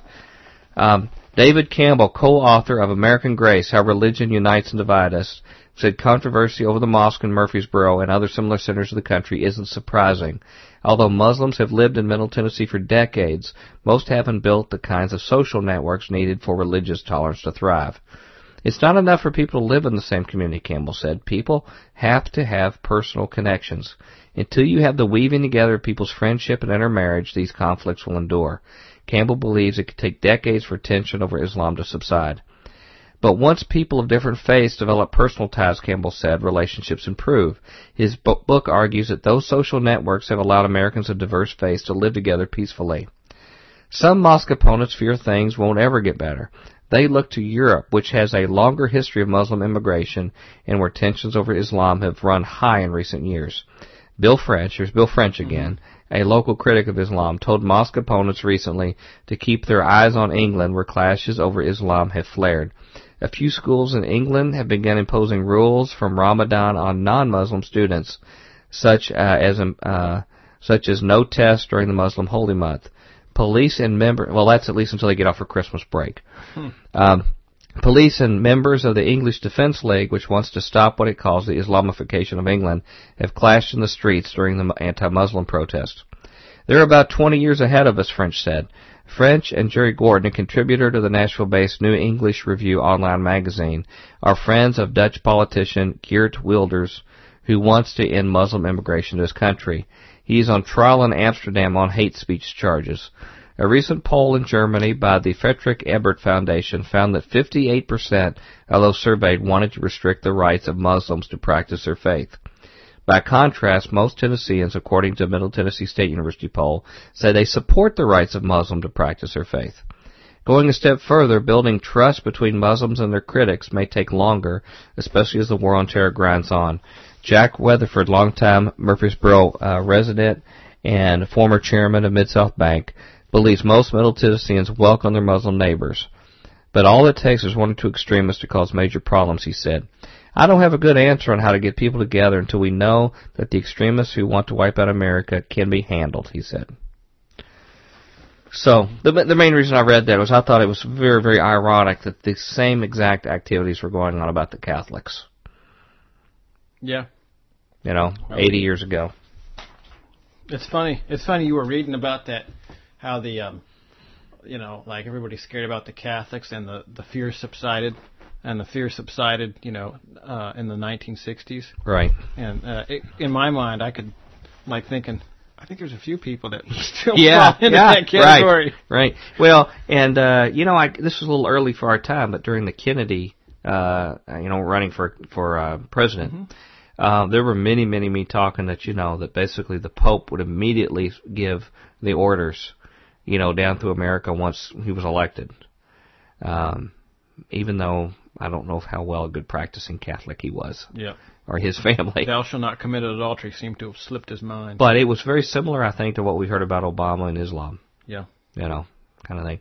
We have a few more minutes of time. We have probably about 13 minutes before we need to break All into email. So you got something you want to read for us? Yeah, I've got this other article here by Roger Roots. It's very interesting. Okay. It's uh, it's it's You've shorter. been on roots kicked. Yep. Well, you got about 13 minutes. Okay. Um, the long forgotten obligation to resist the state on behalf of others by Roger Roots. Okay. Um, I was recently doing research in a law library when I stumbled upon an obscure court opinion from 1890, Roberts versus Stuyvesant Safe Deposit Company, 123 New York, 57. New York Court of Appeals, 1890. So it's Mhm. quite dated. The opinion gave me pause as I reflected on just how much the principles of American law have been altered by the judge, lawyers and judges of the past century. The case involved a woman, Roberts, who had stored a large sum of cash, some U.S. bonds, certificates, and numerous other bonds issued by various railroad and telegraph companies in a safe deposit box owned and operated by Stuyvesant Safe Deposit Company, New York City in 1873. For reasons that are unclear, Roberts became a target of the local police and prosecutor establishment, and a group of New York police officers arrived at the Stuyvesant Safe, Safe Company with a search warrant to search the woman's box. Um, apparently, under the suspicion that the box might contain various securities, including a large number of U.S. bond certificates that had been stolen from the Third National Bank of Baltimore. The Stuyvesant Safe Company's officers protested against the cops but made no other resistance and furnished the officers with the means of identifying the safe in which the plaintiff's property was and pointed out the safe to the officers. No attempt was made by them to interfere with the officers who expressed a determination to enter the safe by force. The search did not substantiate the cops, cops, the cops' suspicions.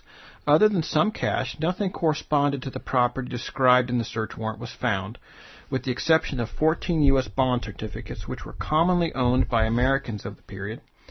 Uh, notably, the warrant contained nothing that would enable anyone to identify uh, the bond certificates by number, date, issue, or otherwise as the stolen property. Never, nonetheless, the cops snatched all of the woman's money and bond certificates, no doubt with the intention of cobbling together some kind of criminal prosecution. Um, there's nothing new under the sun. The booty was not returned to the court uh, that issued the warrant, as the warrant commanded, but instead taken directly by the DA. The DA probably spent several minutes trying to figure out how the woman's property could implicate her in a crime, but ultimately came up with nothing. Instead of returning the stolen money and certificates, however, the DA contacted several of the woman's purported creditors, who seemed to have loomed large from the shadows of the narrative and were probably friends or allies of the city's power structure. These creditors swooped in and claimed the booty as their own. In all, the city, the woman lost over forty thousand dollars worth of money and securities, which is huge in Yeah. 1890. Yeah. Um, prosecutors and cops are notoriously difficult to sue, so Miss Roberts sued the safe company, pointing to the contract the company had signed when it offered its safe deposit boxes for rent. One provision of the contract provided that no person would be allowed inside the vaults for the purpose of opening any safe except the renter or his substitute. Another clause mandated that the two persons would never be allowed to enter the vault at the same time unless personally known to one of the bank officers. The highest court in New York held that the safe deposit company was liable for the property taken from the vault by officers because the company failed to resist the taking of property not described in the search warrant. Wow, so they have an obligation to resist Mm-hmm. police. According, Interesting. uh, Huh. according to this this ruling, Yeah. although the High Court did not hold that the safe deposit safe company employees were legally obligated to resist the police by force, the court stated that the company manager should have made such opposition to the trespass as they could, and should have made made under the circumstances. Um,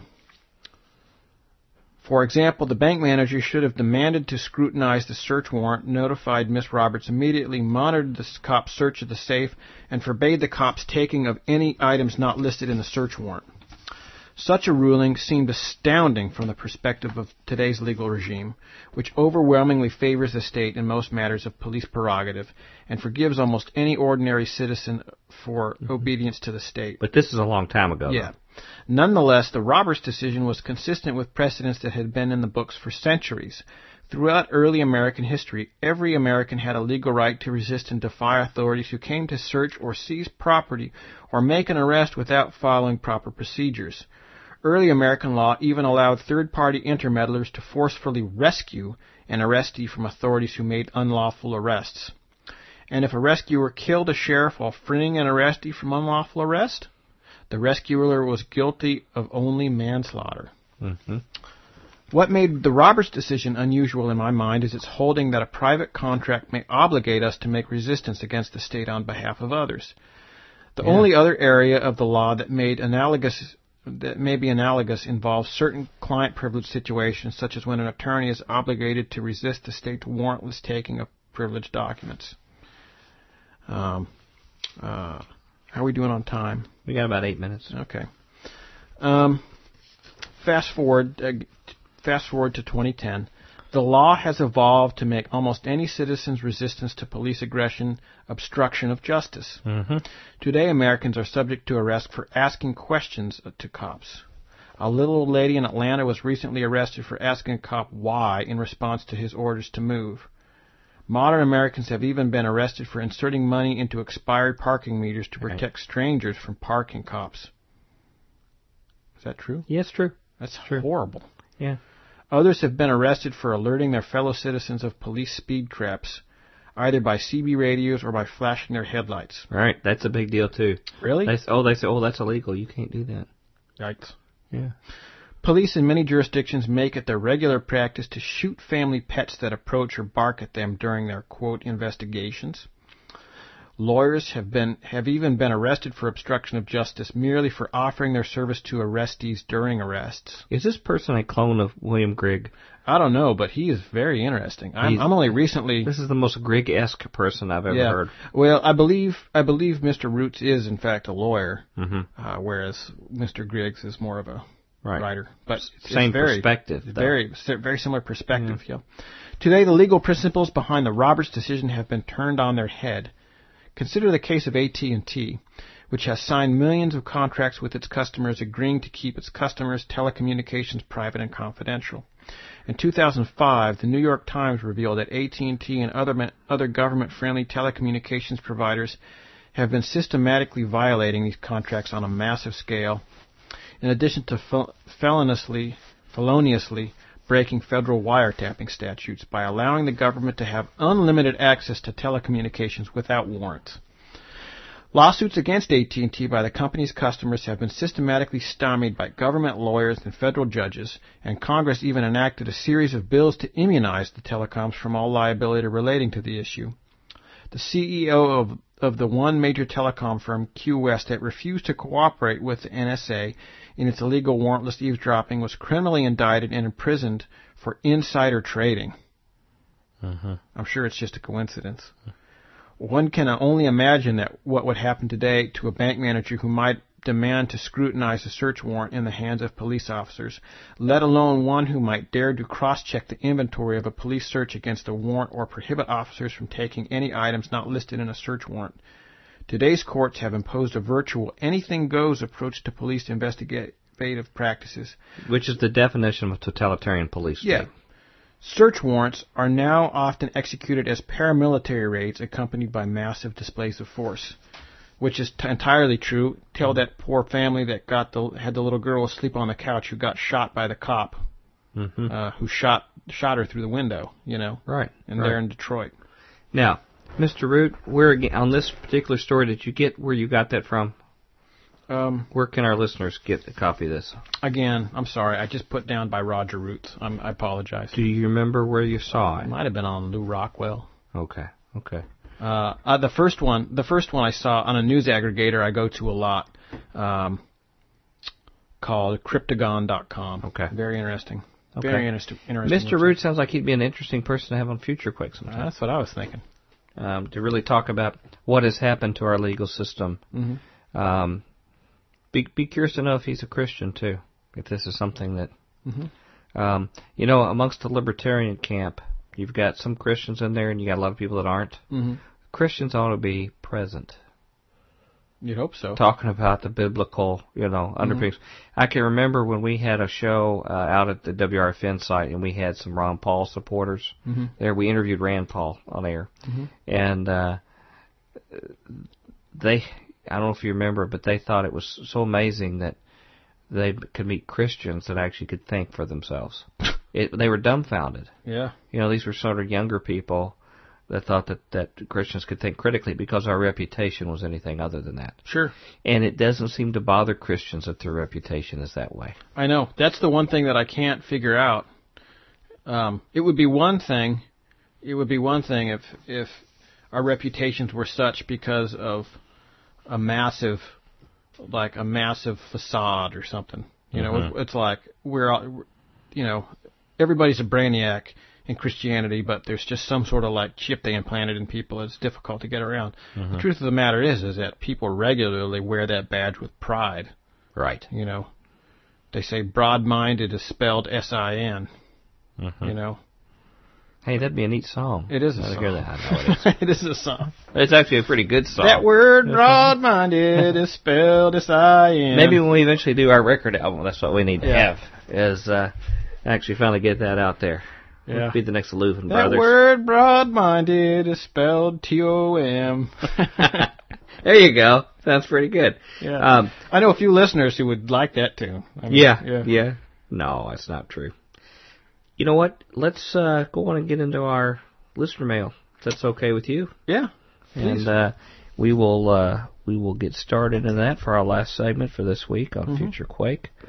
Um, again, if you sent a comment, uh, please let us know if we can read your email on air. Let us know if you can do it the like when you first send it. That's the best. Um, if I send you a point and say, "Hey, I'd like to add this to the list," let me know if uh, we can read it because we certainly. Uh, and, and that includes if you have critical comments about us, because we don't want to just so we're promoting positive words and things like that. And um, so I'll leave it at that. Here's one from uh, Brother Bill. hmm Um, and uh,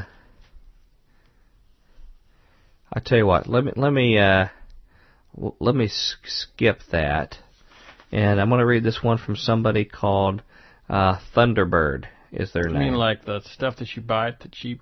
no, no, no, no, no, no, no, not that. This is this is this Horrible. is this is Thunderbird. Thunderbird B Y R D. Okay. Mhm. Does it come with grape juice or? no, um, let, let me let me jump into this. Uh, uh, Thunderbird says, uh, "Guys, I've just got done listening to your your ayahuasca broadcast, twenty second through twenty sixth. Mm-hmm. Um, so I don't wish to attack you guys or the work you do on your radio show, but I must tell you that I think you're making a horrible mistake. And if part of the show has not gone out over the airwaves yet, I will strongly appeal to you to stop it where it is and broadcast something else. Um, the show that I listen to reads like an advertisement for, and darn near an endorsement of the ayahuasca gospel, both Because the book we and the philosophy. we haven't univer- unilaterally slammed him and called him a sinner and told him he's going to hell well, because I don't know. we we allowed him to express an opinion. I it, it must have come along to him that we were promoting it, but uh, he says How on earth do you? oh, all right, I'm he sorry. says you let this man rattle on and on about his beliefs with very little rebuttal. In other words, we didn't attack we him early. We haven't attacked him. Yeah. And what rebuttal there was was pretty weak and vague. Um, he says that around 107 in the interview, Mr. Ellenboss tells a minister who contacted him and tried to tell him the truth, and you guys began speaking about Pharisees. Don't you guys think that the minister was simply trying to tell Mr. Ellenboss the truth? And the things Mr. Ellenboss says about Jesus around 114 and 115, why didn't you correct him on this? Um, it says, I've been researching DMT and ayahuasca phenomena for about two and a half years now. Um, he says, I read Ayahuasca Gospel the first week it was out, I believe. Uh, and I'm not claiming an expert, but one thing I'm sure of, the most dangerous thing about this business is it seeks to create true believers. The worst thing to do right now, seems to me, is to increase your increase awareness amongst young people of its existence. We hear that a lot talking about like these drugs and things. Mm-hmm. Is that we're actually letting people know who had actually no idea, but now they're we're going to go go. And now they're going to go do it. Yeah. Um, uh, it says, uh, I realize you may not agree with me on that point. You may believe it's the best thing to do is to tell about it and then go on to warn about it. My point is here is that your broadcast did very little to warn and much to advertise. Says, I really like your radio show. I listen to it often. I'm not your enemy. I'm a fellow worker in the same field you plow. I want to point out to you that, uh, um, well, it just says some, some things about how they're trying to be supportive. And, um, so, um, I had responded, and uh, I told them I thank you that they did this in, in a thoughtful way, and um, Yeah, it was relatively. and and I enclosed in my response. You know, I went through quite a quite a lengthy discussion. Can Um, you summarize it for us? well, yeah, I'll, I'll I'll say some things. I'm just trying to see if there's anything private in here. I said, uh, thank you for the private rebuke. You exhibited a restraint that sets a standard for all of us. I also acknowledge your genuine desire not to seek harm to the body, Jesus or others, particularly due to any unwise action on our parts, which I suspect do happen on occasion, given the controversial subject matter we cover every week, which Tom and I pray about every week beforehand, asking the Holy Spirit to help us to be a stepping stone to Him and not a stumbling block. We knew the potential for some to interpret our restraint with Mr. Ellenboss as being some type of endorsement or at least toleration. However, I made a commitment never to exploit a guest by setting them up to blast them on air, but rather to apply the golden rule and treat them the way I would want to be treated, and extend the love of Christ to them and gently appeal to them to consider their own words and thoughts. Uh, although it is difficult for those in the grip of the new age, particularly since our guest has, quote, heard it all in terms of reasoning from his earlier Christian influences, and I felt only the love of God and a gentle rebuke could possibly bear any fruit. This is me talking. I said, as far as the audience is concerned, I felt that his life story, which was much worse than the real book, was a tale of missed opportunities and failures by Christians in his life, although he ultimately bears the brunt of responsibility for his choices. I wanted the audience to know that young people like him may be sitting in our churches right now, being disillusioned by parents from their permissive or doctrinally vague 1960s. His experience in the fundamentalist and Pentecostal communities was also instructive, as well as the blatant hypocrisy he witnesses even within our Christian colleges, and I think they serve as a warning to us. I feel like our statements pointing out the possibilities of him being deceived by these spirits and even under demonic possession were thoughts I trust have not left him, coming from people he seemed to think were genuine Christians who really cared about him. And I think the doors are still open for us to maintain a dialogue with him and the occult sympathetic publisher who sent him because we treated him with dignity. Uh, uh, uh, lastly, the good news is that except for you and one other brother who was sincerely concerned about the impact of the interview on the audience, the rest who have emailed understood the context of what we were doing, found it instructive and certainly not positive in the light of ayahuasca, uh, with their Jesus who rejects the Bible and knowledge of sin and substitutes horrible, uh, penitent experiences. Um, and uh, says, I acknowledge that the risk involved with experiences like this, but I thank you so much for your sobering words and genuine care. And please uh, pray for continued discernment for us and repentance when we need to. Hmm. And his his response, if I could just read it quickly, um, he says, "Thank you, and God bless you for your reasonable and loving reply." See, this is the way Christians should be talking to each other. This is, you know, I think they should these. be blasting each other as if there's no such other person on the other side of the email. I know you better than that. yeah. Um, I hadn't thought at all about the strategy of not sandbagging Ellenboss. Maybe if I'd thought about it longer, then I would have realized that this is the tact you were taking. And that is a commendable approach. My thoughts when I wrote were only about some potential 17 year old living out in the middle of Nowheresville, Kentucky, like I did, and hearing this man speak so favorably about the stuff. When I was a teenager in the 70s, uh, all the anti-drug propaganda I heard did a lot more to entice me than to repulse me, and that is what I was thinking about when I wrote before. See, and that's important to recognize that mm-hmm. our personal experiences, obviously, all of us affect well, how the, we how the, we take. The other side to that, though, uh, if I may be so bold as to mm-hmm. respond. Um, is that we weren't obviously weren't endorsing it, and you know right. we've talked at length about the whole culture of of needing to blast somebody and and crush them, so to make it look as if we aren't endorsing it. Uh, but the other thing is that uh, you know, we're not hiding it. We're not saying pro, con, or anything. This guy's just telling a story. Mm-hmm. We're not saying, you know, at least at the outset, you know, don't do this or whatever. It's like, let's hear your story and then ru- let a ruling go. We're not giving people like slogans and, you know, right. just say no and dare and you know all this other stuff. This it's is like, information. Let's, let's, look at the, let's look at this honestly. Well, and we have an opinion. I mean, we're Bible believing sure. Christians. We have I don't a think anybody should ever do this. It, it saddens me when, and I'm not talking about Thunderbird here, but other people yeah. who have listened to us for a long time and still have the jury out on whether we're trying to promote this or not. When our consistent well, legacy has been exposing it, but if you're going to get somebody from the other side to be honest and level with you, you have to treat someone with dignity, and that's the fact the way you would want to be treated. Sure. And uh, the data we have so far has been pretty consistent. People have gotten the message.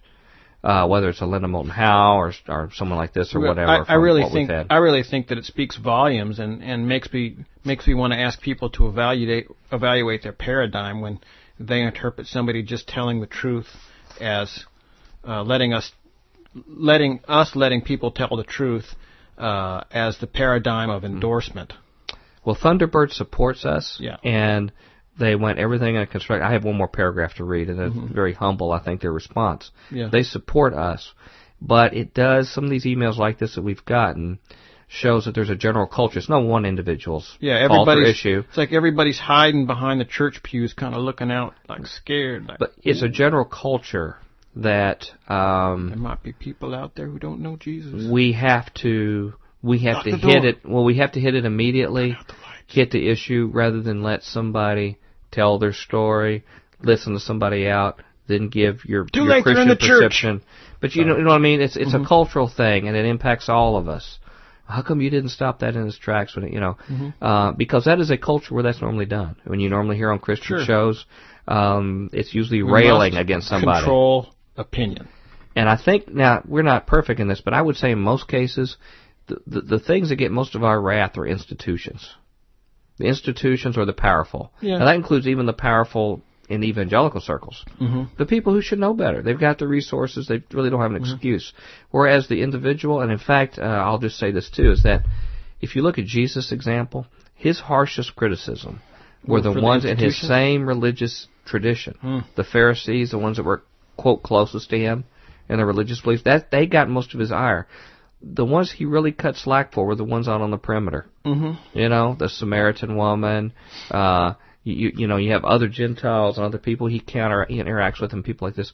That those are the ones that he showed the most grace to, mm-hmm. uh, and he he basically cut them slack. And mm-hmm. what they're I mean, he told them they had to be you know tax collectors and others. You've got to be born again. You've got to turn away and sin no more. But he exhibited greater patience and grace to them and mm-hmm. I would like to replicate that in how we handle, you know, the topics and guests we have on our show. I think we just need to shout people down. I've seen the light. Uh, I've seen the light. That's what Jesus did. You're you're just kidding. Well, let me finish he with drove Thunderbirds. around Israel in a truck with a machine gun mounted on the back. Well, let, let me finish Thunderbird's words here. Mercenaries. Uh, uh, he says, as I said in the other mail, I've been looking closely at the present hallucinogenic drug movement for over two years now. The present move is very much about entheogens, which correct, drugs which induce a spiritual experience, and DMT seems to be at the top of the heap. I agree with that. I've been trying to organize the material I've amassed and either, uh, you know, do a podcast or publish a book, not to be famous or make money, but at least raise a voice against it, because practically no one is. Can't say Dr. Future's in that category for sure, but and I listened with great interest to your show about this about a year ago and was very glad to hear it. So we could all use all the help we can get, uh, Thunderbird. But one of the things that stops me from doing that podcast is what I mentioned earlier. I don't want to create awareness of this where no awareness exists. There are plenty of young folks who have not yet heard of ayahuasca, etc. Uh, one of the things I'm trying to keep a watch on, though I can't do much about it, is media coverage, uh, awareness raising. Uh, for, for aware, you guys are aware of the television show Fringe. Uh, hallucinogenic drugs seem to be a theme of almost every episode uh, that I've seen. Um, you guys, being good, godly men, uh, he says young men, which I like, uh, not being sarcastic here, have probably never watched the show, HBO show True Blood.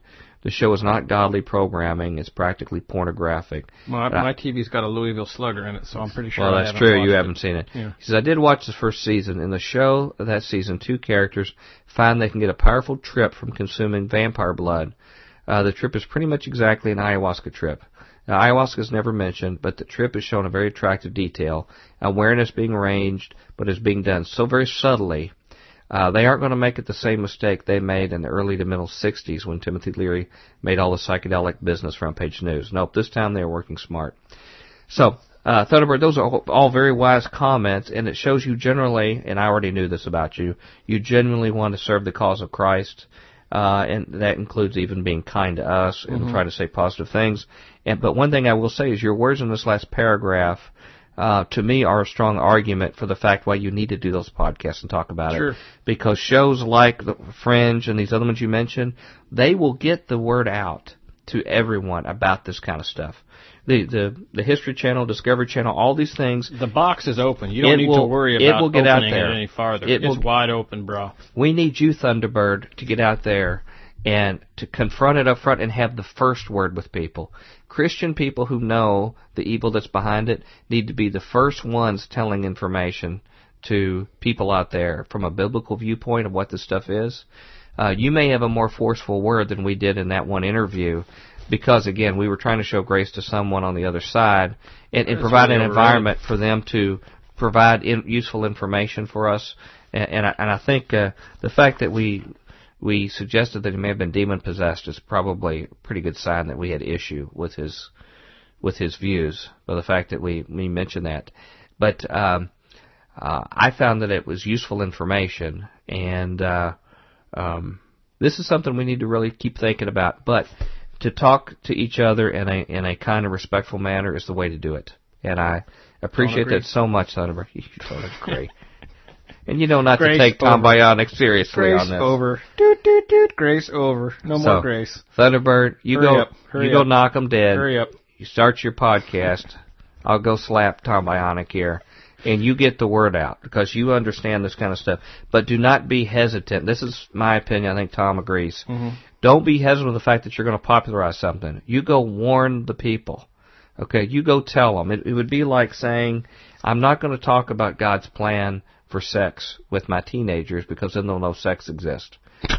Okay, you know they're going to find out unless you keep them chained in the basement. They're going to find out about it, and it's better they hear from a Christian on what God's idea and plan. And I think the same thing is true about this stuff. It's not going away. Everyone's being exposed. Thunderbird, we need you and all of our other listeners warning people ahead of time. And uh, Christians need to hear about it too because we're all so ill informed on these kind of things that uh, people are shocked. I talked to a conference, a bunch of people the other day that were studying pagan influence on stuff. None of them had ever heard about it. Hadn't heard a thing about any of it. Of course, they hadn't heard of transhumanism either. hmm So there's a lot of work to be done. No joke. So that's it. We're going to be done, but we need to bring Merv in to tell everyone how to contact us at FutureQuake. Future Quake radio broadcasts are archived at www.futurequake.com, suitable for downloading or streaming, as well as other show information. Email Dr. Future and Tom Bionic at drfuture at futurequake.com. That's D-R-F-U-T-U-R-E at futurequake.com. Tell us your name, city, and radio station or internet, and if we can use your name on air. Comments on the shows, topics, or guests, or suggestions for future show topics or guests are most welcome. Dr. Future and Tom will discuss selected emails each week during the radio broadcast. Okay, that's it. All right, man. Let's hit it. Okay, we're going to come back next week. Hit her again. Yep. Ladies and gentlemen, we hope you have a great week. Uh, keep letting us know what you think about what our show's doing now and any thoughts you have. And until then, we hope your future's always bright. Have a good day. Bye. Join us next time as we dare to experience another aftershock of a future quake. quake, quake.